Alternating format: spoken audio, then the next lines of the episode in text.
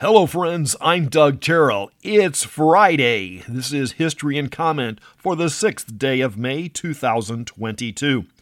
King Henry VIII orders English language Bibles to be placed in every church in 1541. A Bible in the common language for centuries could get you in deep trouble or favor, depending on how the ruling wind was blowing. Arkansas secedes from the Union in 1861. Arkansas was another state that was on the bubble. They had voted to remain in the Union until President Lincoln called for troops in response to the shelling of Fort Sumter. Chief Crazy Horse surrenders to United States troops in Nebraska in 1877. He will be killed in captivity four months later when a guard believes he's trying to escape. Congress passes the Chinese Exclusion Act in 1882.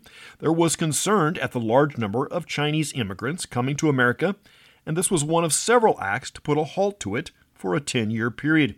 It will not be completely repealed until the 1960s. The Eiffel Tower opens to the public as part of the World's Exposition in 1889.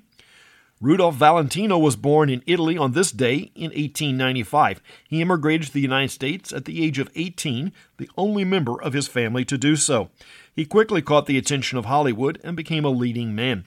His career will be bright but short. He died at the age of 31 of sepsis related to ulcers. Babe Ruth, playing for the Boston Red Sox, hits his first major league home run in 1915. Over the next 21 seasons, he will hit 714, a record until Hank Aaron hit 715 in April of 1974. Barry Bonds is the current leader with 762. Six other players are above 600. The one to watch might be Albert Pujols at 681. He is the highest active player, but it will be doubtful he can break 700 looking at his last five years. One of the major names in Hollywood history, Orson Welles was born in 1915. His first film, Citizen Kane, which he co wrote, produced, directed, and held the lead role, is considered one of the greatest films in history. Before his film days, there was radio theater and the whole War of the Worlds thing. One of the greats in baseball, Willie Mays, is 91 today. President Franklin Delano Roosevelt creates the Works Progress Administration in 1935. Known by the acronym WPA, it was often lampooned as We Piddle Around, typical of most government projects. The age of the airship comes to a dramatic end when the German Hindenburg craft burns while landing in New Jersey in 1937. There has been a number of theories as to what caused the fire. The original thought was the highly flammable hydrogen gas used to provide lift, but later more in-depth studies looked at the fabric covering which had an aluminum coating. Aluminum, while metal, can burn easily in the right conditions. John Steinbeck receives a Pulitzer Prize for his Dust Bowl era novel, The Grapes of Wrath, in 1940. The first test flight of the Republic P 47 aircraft takes place in 1941. During World War II, 15,600 of the craft will be built, including 6,200 at Evansville, Indiana. Detroit rocker Bob Seger is 77 today.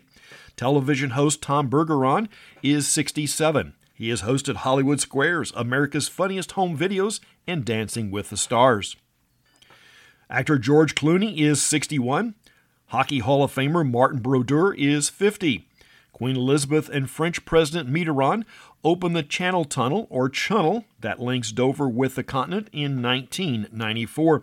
It is just under 32 miles long. Apple introduces the iMac in 1998. SpaceX is founded in 2002 as one of the first private space companies. In 2010, there is a 45 minute crash of the Dow Jones where it fell 10%, then quickly recovered. It was caused mostly by computer trading without any real basis in value.